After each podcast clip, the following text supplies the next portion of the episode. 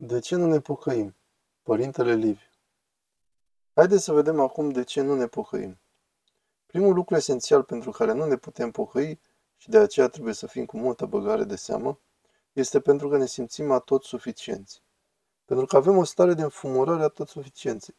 Pentru că simțim că suntem foarte bine, suntem perfecți. Dacă nu te zdrobești lăuntric, pe unde va intra lumina? Poate să intre lumina printr-un zid opac? Cum va pătrunde? Pe unde va intra?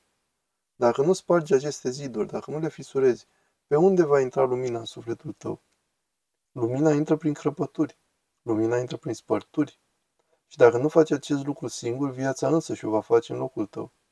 Dumnezeu va îngădui să se întâmple acest lucru, ca să se zdrobească coaja egoismului tău. Spune Sfântul Maxim Mărturisitorul, nu vrei să ai ispite? Nu vrei să ai încercări? Nu-ți plac? Îți voi arăta eu o cale. Care este modul prin care să nu ai încercări? Firește că este o formulă retorică, pentru că nu e posibil, însă o amintim. Dacă nu vrei să ai încercări, singura modalitate este să te smerești pe tine însuți singur. Să ai o astfel de smerenie singur, încât să nu fie nevoie să vină în viața ta evenimente umilitoare și zdrobitoare. Pentru că însă nu ai smerenie și ești egoist, narcisist, cu un sine bolnav, patologic, de aceea ispitele și încercările sunt de trebuință. De aceea spun Sfinții Părinți prin gura Sfântului Antonie, ridică ispitele și nimeni nu se va putea mântui. Dacă luăm ispitele, nimeni nu se va mai putea mântui. De ce? Pentru că altfel nu se sparge egoismul omului. Altfel nu se pleacă, nu se înmoaie. Și părintele Simeon Craiopulos spunea, Știi ce face durerea? Durerea face o brazdă adâncă în sufletul omului. Ce înseamnă aceasta? Dacă eu îți dau un bisturiu și tu ai un absces, un furuncul, o rană, o infecție, și eu îți spun, ia bisturiu și curăță-te singur, niciodată nu o vei face. De ce? De fiecare dată când vei tăia puțin și te va durea, vei trage mâna înapoi. De fiecare dată când vei curăța cu bisturiul, vei trage mâna înapoi. Abia ce vei simți puțin durere, vei da înapoi. Vine așadar durerea care nu te întreabă dinainte, încercarea care pătrunde adânc în interiorul tău. Nu vei spune că este greu, dureros. Da, este dureros, însă nu există alt mod ca omul să înainteze. Din păcate, datorită narcisismului și egoismului nostru înfricoșător. Nu ne pocăim, prin urmare, ușor, pentru că nu simțim sărăcia noastră, pentru că nu simțim că avem nevoie de vindecare. În al doilea rând, după cum am amintit, e datorită faptului că nu suntem autentici.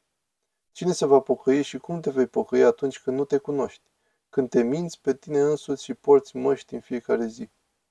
În al treilea rând, nu ne pocăim deoarece ne temem de ce ne va costa. Pentru fiecare schimbare din viața noastră trebuie să plătim ceva. Nu există schimbare fără un anumit preț. Trebuie să lași păcatul, trebuie să lași o viață de plăceri. Trebuie să renunți la obiceiurile tale rele, după cum spunea Părintele Emilianos. La toanele tale, la felul tău de gândire, la încăpățânarea și convingerile tale, la gândurile tale. Pe toate trebuie să le lași. Acesta au un preț, neușor, pentru că atâția ani ai fost învățat într-un anumit fel. Ai fost învățat să primești validare dintr-un anume stil de viață.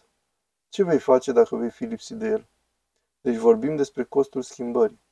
În al patrulea rând, nu ne pocăim deoarece pocăința presupune responsabilitate.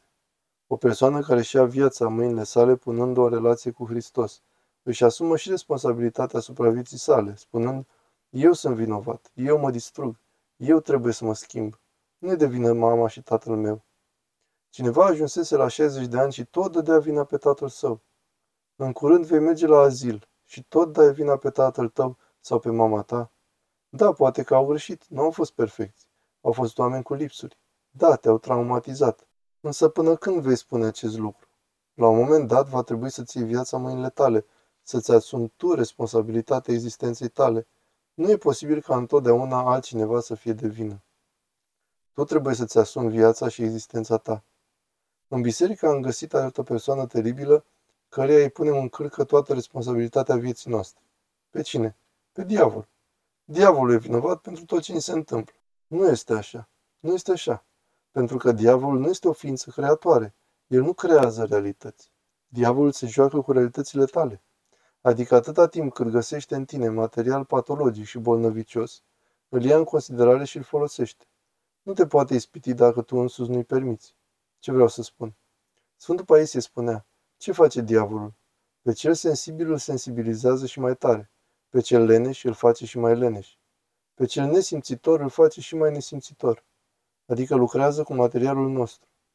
Odată fericitul într-o pomenire părintele Anania cu Steni s-a luat un autobuz în Atena și la un moment dat a intrat o femeie demonizată. Știți că diavolul are un punct sensibil. Care este acesta? Trecutul. De asemenea, de vrei să vezi dacă un părinte este văzător cu Duhul cu adevărat sau este înșelat, vei observa dacă îți descopere doar lucruri din trecut. Diavol nu are cum să cunoască viitorul, știe doar trecutul tău. Firește că știe trecutul ca să-ți hormonească, să te facă să te simți vinovat, iar din sentimentele de vinovăție să-ți creeze frică. Frica să-ți producă stres și apoi să te înțepedească acolo, să nu mai poți face nimic cu viața ta. Să te paralizeze din cauza sentimentelor de vinovăție și a fricii. Aceasta este treaba lui. Și a intrat acea femeie în autobuz având o stare de nebunie și a început să le zică tuturor câte ceva. Numai unei femei nu-i zicea nimic. Și părintele Anania i-a spus, Ei, de ce nu-i spui nimic? Pentru că s-a spovedit un pic mai devreme și nu văd nimic din trecutul ei.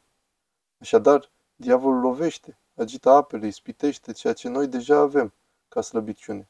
Să lăsăm deci pe diavol în pace și să ne preocupăm să ne curățim sufletul. Tu ocupă-te de curățirea lăuntrică.